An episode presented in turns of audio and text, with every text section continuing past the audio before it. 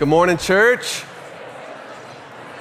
Hey, if you don't have a Bible and you want to grab one, we have Bibles located on all the tables and bars around the room. If you do not own a Bible, that's our, that's our gift to you. We're going to be in Matthew 25 this morning, Matthew chapter 25. If you want to go ahead and turn there, that's where we will, we will be this morning. My name is Andrew. I get the joy and honor of opening up the Word of God together with you this morning. I serve on our pastoral team and excited to, to dig in together uh, this morning. Want to let you know uh, tonight um, at 5 p.m., we're going to have a time of prayer and worship at our Ethos offices. And so, if you've never come to one of our Sunday night times of prayer and worship, I want to invite you to join us. Um, if you just don't get enough of this this morning, there's an opportunity for you uh, tonight at 5 p.m. It's at uh, our offices, which is 2301 8th Avenue South. It's caddy corner from Hattie B's um, on, on 8th Avenue. Um, it's this kind of old house, so you can't miss it. It has an E on the front of it. We'd love to have you there tonight at, at 5 p.m. Okay, let's, uh, what, let's jump in. Uh, we've kind of taken a, a, little hiatus from our fall teaching series that we've been in. Uh, the last couple of weeks, we've celebrated our church's birthday, which has been so fun. Last week, uh, we watched 19 people get into the waters of baptism. Yeah. It was a really, really fun Sunday morning. If, if you missed it, honestly, I'd encourage you to go back and just watch the baptisms um, that we had a camera right up here in the baptistry, not in it, but kind of above it, hovering. Um, next time, Robert, a waterproof camera, that would be cool.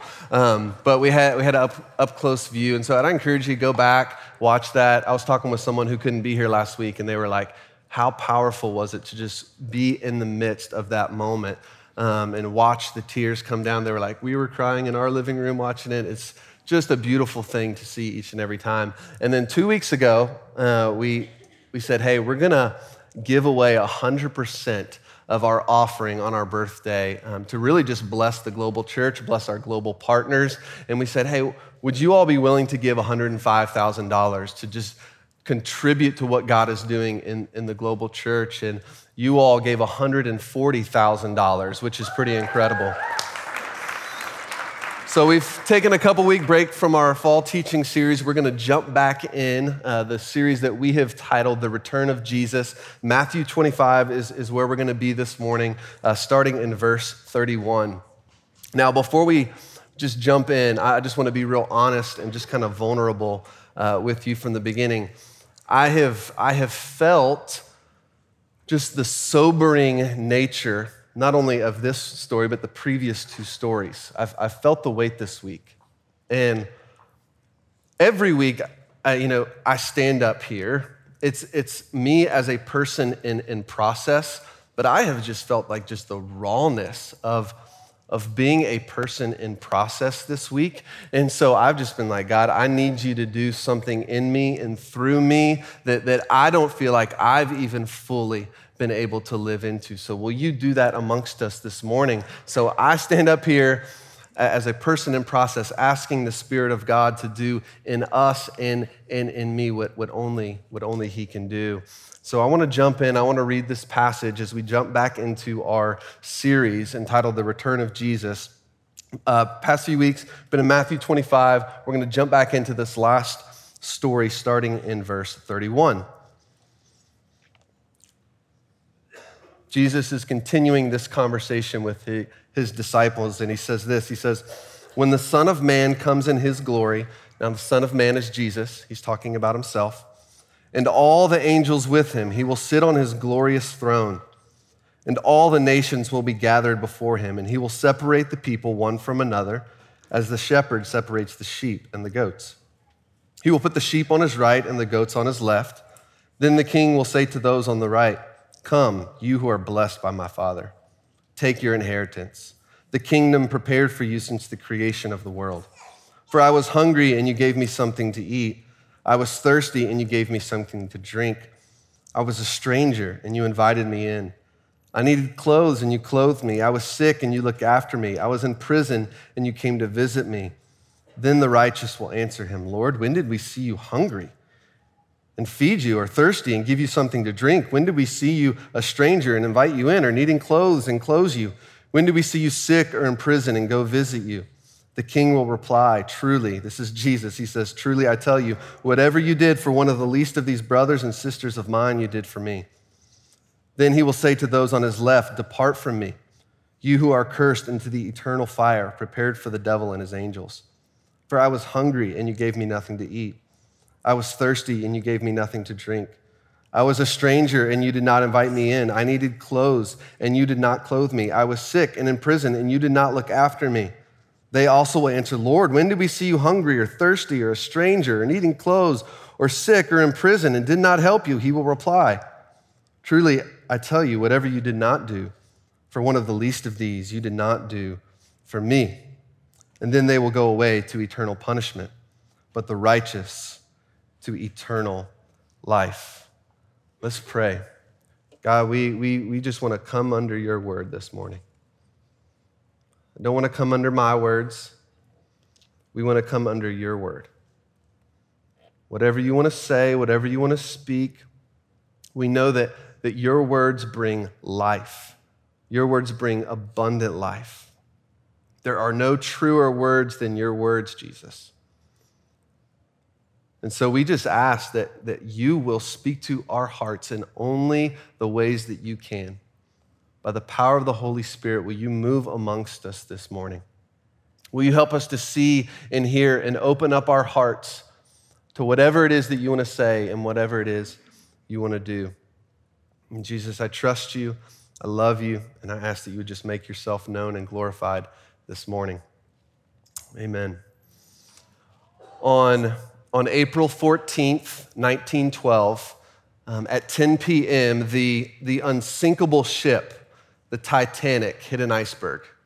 And four hours later, that ship with hundreds of people on board uh, found itself sinking to the bottom of the ocean. Um, you're probably all aware of, of this story, but I love looking back on historical events. And one of my favorite aspects of looking back and reading the history is actually seeing and hearing all of these, these anecdotal stories. And so you can go and read through books, read through accounts of, of this moment in history and you can see all of these different um, just perspectives from what, from what happened. Uh, one of the stories, I, I, don't even honestly remember where I heard it, but the story goes like this there was, a, there was a woman who was, who was on the ship, and she had actually gotten a place in one of the lifeboats. And for whatever reason, she, she wanted to go back to her room. And the people in charge said, okay, we're going to let you go back, but you have three minutes. You have three minutes to go back to your room. And so she, she goes through the corridors, which were already beginning to, to tilt a little bit. Uh, she goes through the gambling room with cash already up, piled to her ankles. And she goes into her estate room. She's a pretty wealthy woman, and she goes into the estate room. And she had a lot of choices to make in this, in this moment. And they knew she wanted to go back and get something. But what she grabs is, is three oranges out of a bowl. She grabs three oranges out of the bowl and heads back to the lifeboat, makes it in time. I can remember hearing this story for the first time and thinking to myself, like, how, how different things were just an hour earlier. Like, how different things were for her just an hour earlier. I think if any of us, and I can remember hearing this story thinking, what a crazy change of perspective. An hour earlier, if you or I or any of us were given the opportunity to, hey, you can grab three items out of this estate room wealthy woman, probably a lot of jewelry, a lot of diamonds. In this moment, we all know what we would do. What changed? What shifted for her? One, her circumstances shifted, right? And because of the circumstances shifting, her perspective began to change. The circumstances dictated a change in perspective. All fall, we've, we've been in this teaching series called The Return of Jesus, where we've, we've been looking at, at, at the future. We have been looking at where just the story is headed, not only for us collectively, but for each and every individual.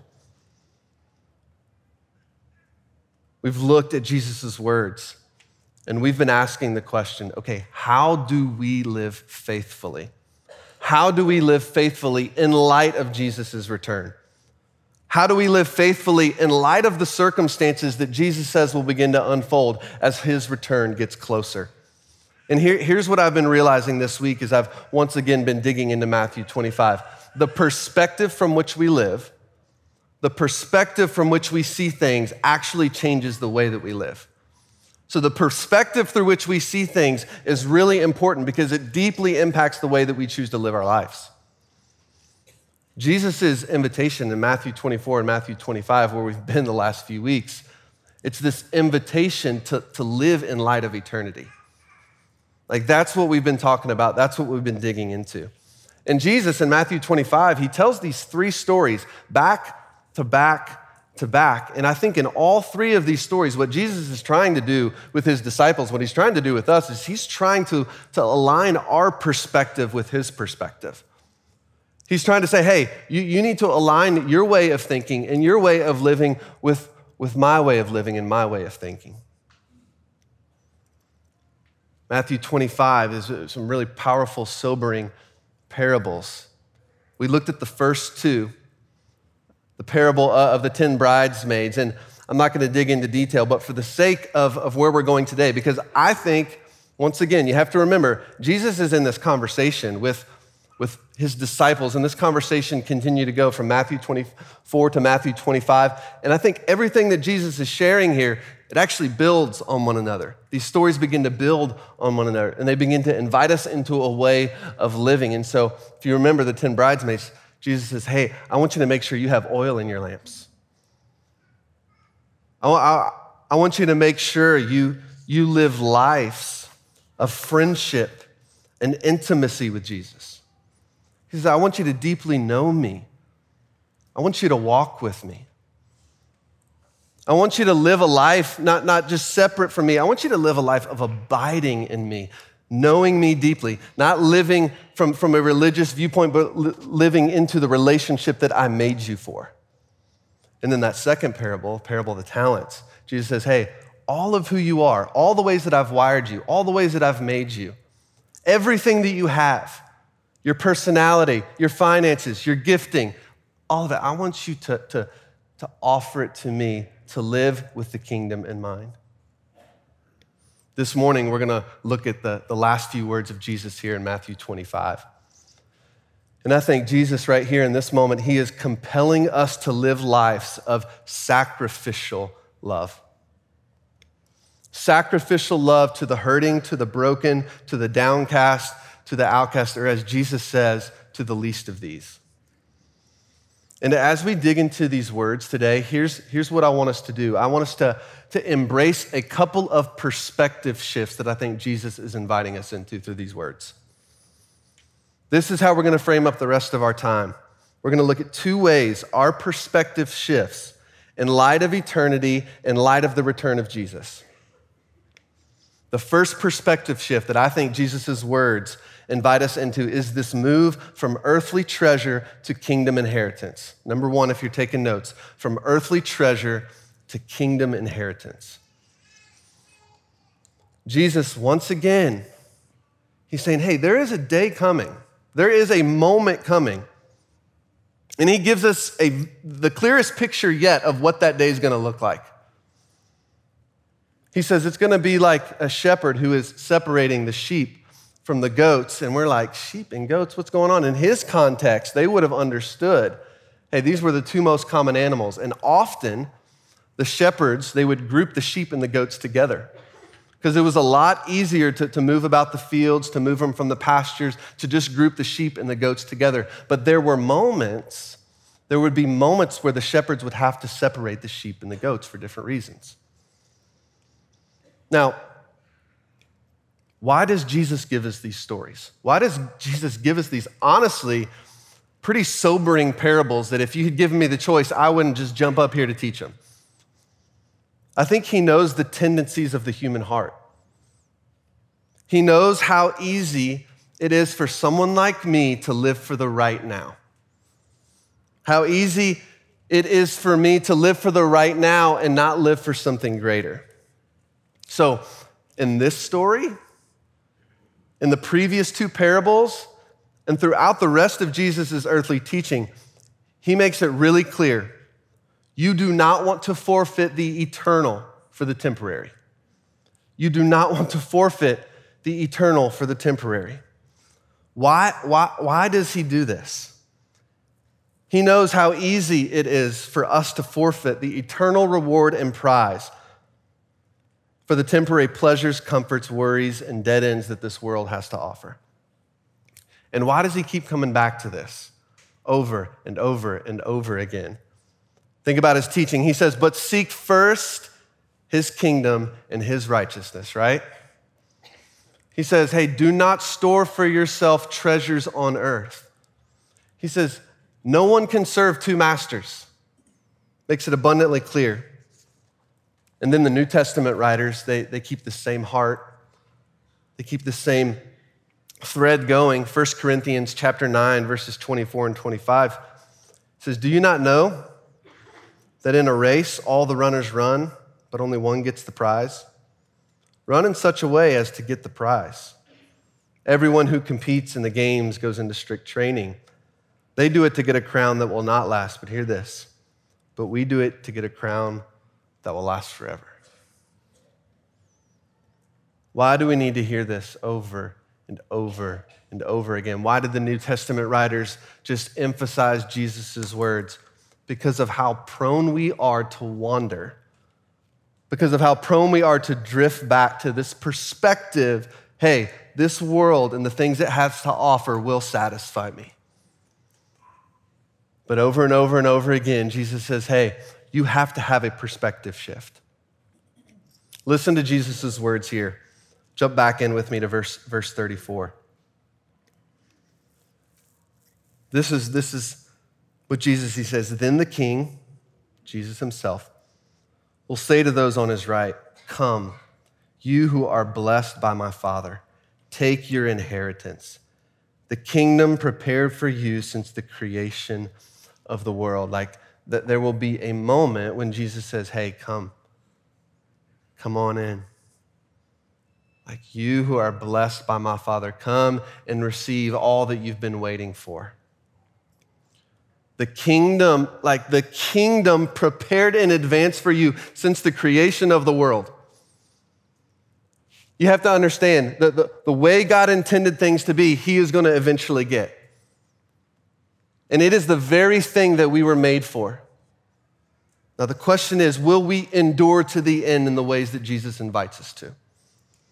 He says, Come into the kingdom, you who are blessed by my Father. The question I've been asking myself this week is like, who and what am I living for? Who and what am I living for? And I think the question I just want to ask us this morning is where, where do you need to shift your perspective from earthly treasure to kingdom inheritance? Are there places in your life right now where, where Jesus is inviting you to live for the kingdom inheritance and let go of the things that are keeping you from it? I'll end this point with a, with a quote from Charles Spurgeon, the prince of preachers from, from the 1800s. He, he says this He says, it is exceedingly beneficial to our souls to mount above this present evil world to something nobler and better. The cares of this world and the deceitfulness of riches are apt to choke everything good within us. And we grow fretful, desponding, perhaps proud, carnal. It is well for us to cut down these thorns and briars for heavenly seed sown among them that is not likely to yield a harvest. And I do not know a better sickle with which to cut them down than thoughts of the kingdom to come. Jesus, with, with eternal weight on the line, invites us to just shift our perspective from earthly treasure to kingdom inheritance. And I think it's with this perspective shift that we actually can then live into the next one. Because unless we have this first shift of perspective, we're not going to be able to live into the next, which is the shift from self fulfillment to sacrificial love. Number two, if you're taking notes, from self fulfillment to sacrificial love. Let's keep reading. Let's go back to verse 35. Jesus, he says, For I was hungry, and you gave me something to eat. I was thirsty, and you gave me something to drink. I was a stranger, you invited me in. I needed clothes, and you clothed me. I was sick, and you looked after me. I was in prison, and you came to visit me. The, the gravitational pull, here's, here's what I was feeling this week the gravitational pull of the world and our flesh is towards self-centeredness and self-fulfillment. Like I don't have to like go around and take a poll and ask y'all, how much do you think about yourself? I know the answer. It's a lot because I do it too. Although, although we don't know much about the lives of, of, of those who were on the left, Although Jesus doesn't go into great detail, although we don't know from Scripture, we, we actually do.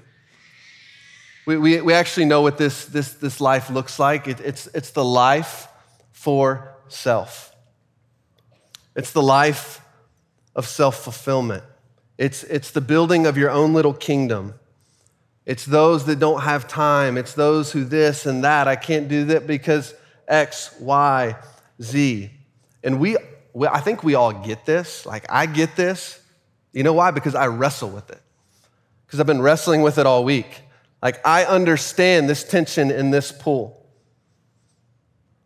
And here, here's, here's what Jesus is pointing out the, the life of a disciple, like, has a really important perspective shift. The life of a disciple, as you follow Jesus, you begin to shift from this life of self fulfillment to a life of sacrificial love. You begin to live for others. From, from self to sacrifice, from selfishness to selflessness. And something I want to highlight because I think this is actually really important. These, these are Jesus' closing words in this conversation. Think about it Matthew 24, all the way to the end of Matthew 25. These are the words that Jesus chooses to end with. And I, think one of the reasons is because this is at the very heart of who our God is. This is at the very heart of who He is and what He's like. He is a God of love. He is a God of compassion. He is a God that sees the least of these and loves the least of these the hurting, the broken, the vulnerable. And Jesus, he says, hey, you, you, want, you want a litmus test for the Christian life? You want a litmus test for, for what it is to be my disciple? It's love. It's self sacrificial agape love.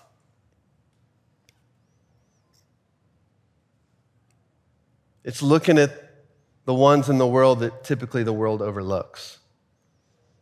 It's, it's those who loved and served the least of these that inherit the kingdom of God.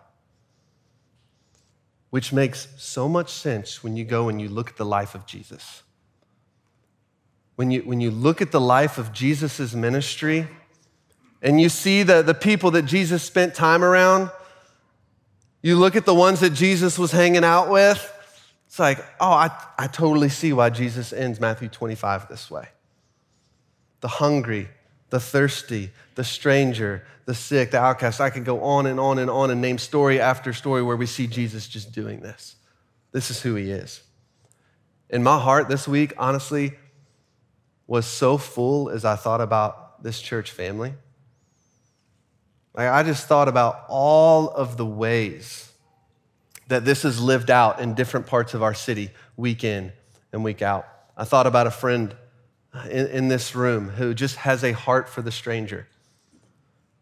He and his family have, have just given their, their life to welcome the refugee in, have, has given their life to, to see those who have no place to have a place, the stranger who has no home to have a home. I know so many of you are involved in that area of work in our city in so many different ways. I thought about a number of friends who go out on Monday nights with people loving Nashville to, to serve and love on those experiencing homelessness in our city. Men, women, children who, who don't know where their next meal is coming from. Number of you, just like every Monday night, faithfully going out, loving, serving, being the light of Jesus, being his hands and feet. I thought about a friend of mine who, who goes into the prisons shares the gospel and the love of Jesus through music. Thought about just so many different stories, like in this room alone. And I think about people who've experienced like sickness, heartache, brokenness, and watching the way in which you have come around one another is one of the most beautiful gifts, I think, of this church. You've lived into it, you've done it. I could go on and on and on all morning long, example after example of where I've seen this played out. I say all that, but I, don't want us to miss the weight and the gravity of what Jesus is saying here. Because this story and the previous two parables, it should wake us up. It should sober us up as followers and disciples of Jesus, especially living in, the epicenter of cultural Christianity. Like the belt buckle of, of the Bible belt. Like this, this should wake us up. And let, let me be clear these, these words from Jesus are not here to condemn us. Not at all. If you feel any condemnation right now, you're not hearing it right. But it should convict us. It, it should beckon us, it should pull us into wholehearted devotion to Jesus as his disciples. These, these words all week have been waking me up to the reality hey, following Jesus is not a part of life, it is a way of life. It is a way of life that is measured by our love for others.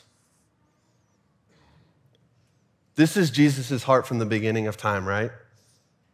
His, his, his kids to receive his love and reflect his love to those around them the Holy Spirit this week just convicting me to, to, my, to my core as I meditated on this passage. The past few weeks, there has been a friend of mine who's, who's been in the hospital. And I've been saying for weeks, like, gotta go see him, gotta go visit him.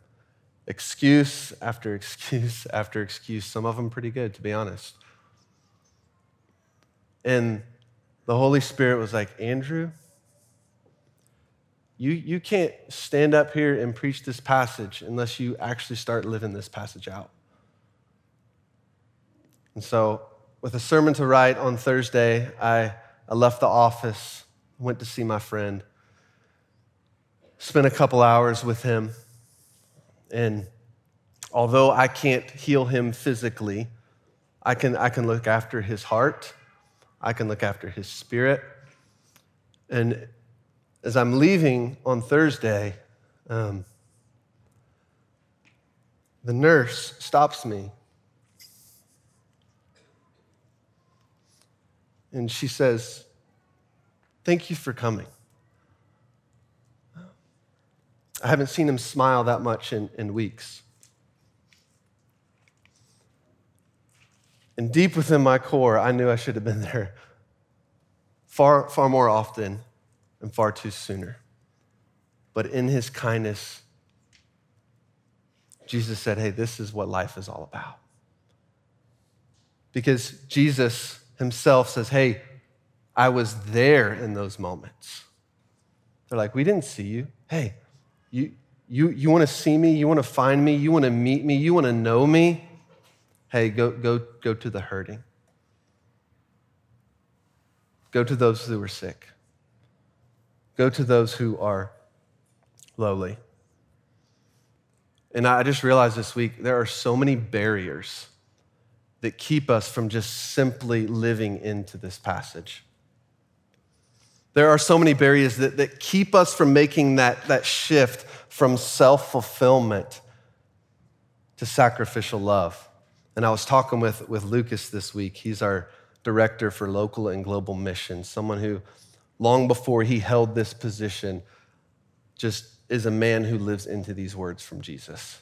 And I said, hey, what are the barriers? Like, what are the things in our cultural context that, that keep us from, from really living into these words? So we talked back and forth, and I said, I think it's helpful to understand, to know what we're working against, to actually be able to overcome it. So we talked about four, and I want to hit these real quickly, and then we're gonna, we're gonna end. Number one, I think the first barrier that keeps us from making this shift is the pursuit of comfort. If, if there were physical idols in our time, in our day, like there were in biblical times, the, the idol of comfort in our context would be probably the widest and tallest of all of them. And once again, Jesus, in his kindness all week, has been reminding me hey, I left the comfort of heaven out of love for you. I'm not inviting you to do anything or follow me in any way, shape, or form that I haven't already lived. Here, here's, what I, here's what I love about pushing past our comfort into the uncomfortable is this is so often where we meet Jesus. He says it himself in this passage. So, number one, the pursuit of comfort. Number two, pace and lack of space. Right up there with our pursuit and desire for comfort is our, our busy schedule and lack of margin. It's, it's the thing that I've wrestled with the past few weeks with my friend. Oh, do I have time? When will I go? How will it work? And what the Holy Spirit was saying to me this week was Andrew, if you do not have time to love the least of these, you need to rearrange your schedule. Number three, apathy and indifference. Whew, this is right up there with me if I'm being real. My heart just simply becomes, becomes cold and apathetic to those, to those hurting, to the least of these. Honestly, because I think, I think the distance. Because when you distance yourself from someone, when you distance yourself from something, it's really easy to become apathetic and indifferent. I just thought about Isaiah 58, where God is talking about the Israelite people and the kind of fasting that they were doing. They, they were pursuing God, they were loving God, they were fasting to know God. And He comes and He says, Hey, is this not the kind of fast that I have chosen? That you would loosen the chains of injustice, that you would feed those who are hungry, that you would come near to those who are hurting. And it's amazing what happens. You, you want to have a heart. If you're sitting here this morning, you're like, I, I am kind of apathetic and indifferent to those hurting in these situations. Draw near and draw close, and I promise you, He will give you a heart of empathy. Number four, fear of the unknown. Fear of the unknown. Here's what I know if, if I don't know how a situation's gonna play out, if, if I don't know how something's gonna play out, I'm hesitant, I'm resistant. Typically, when I am unsure, it's not easy for me to take a step. And maybe this just this unknown world, whatever it might be, is a barrier for you. Now, we're getting ready to land the plane, but before we do that, I want to make something really clear. The last thing I want us leaving here and doing is thinking we have to work our way towards righteousness. That is not at all what Jesus is talking about. First of all, did, did you notice that Jesus, when he's talking about inheriting the kingdom of God, he uses this word inheritance? He says, Receive your inheritance. What do you do to earn an inheritance? Nothing. It's a gift. An inheritance is a gift, an undeserved gift. And then the, the, those on the right said, We didn't see you. We, we didn't know you. We're, we're there in the midst of that. And you, you see something. And I think this is really important for us to see and know and understand before we go out and try to do a lot this week. They, they were not loving and serving sacrificially in order to earn the love of God. It was because of the love of God that they knew, that they understand, that they knew that allowed them to go and love others. What's happening here? They're living out of the overflow of a life with Jesus. They weren't sacrificially loving because they were trying to, to earn love. It was because they had been loved that they were able to sacrificially love others. It's important for us to know that. It's what Jesus shares in John 15, one of my favorite passages in, in the entirety of Scripture. And Jesus invites us into this life of, of abiding. He says, Hey, your life with me and in me is, is like this branch that must remain in the vine. And he says, If you remain in me, if you abide in me, if you have friendship with me, if you walk with me, if you know me, you will bear much fruit. It's this promise.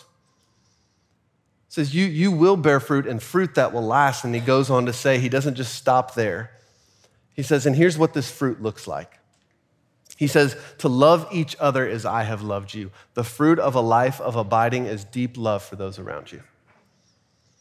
I don't think it's coincidence that Jesus started Matthew 25 with the parable of the 10 bridesmaids. I think him inviting us into this life of intimacy and friendship with him was going to be really crucial for the next two stories that he was going to tell. And I'll close with just a couple of questions. Then I want to invite us to go to communion together.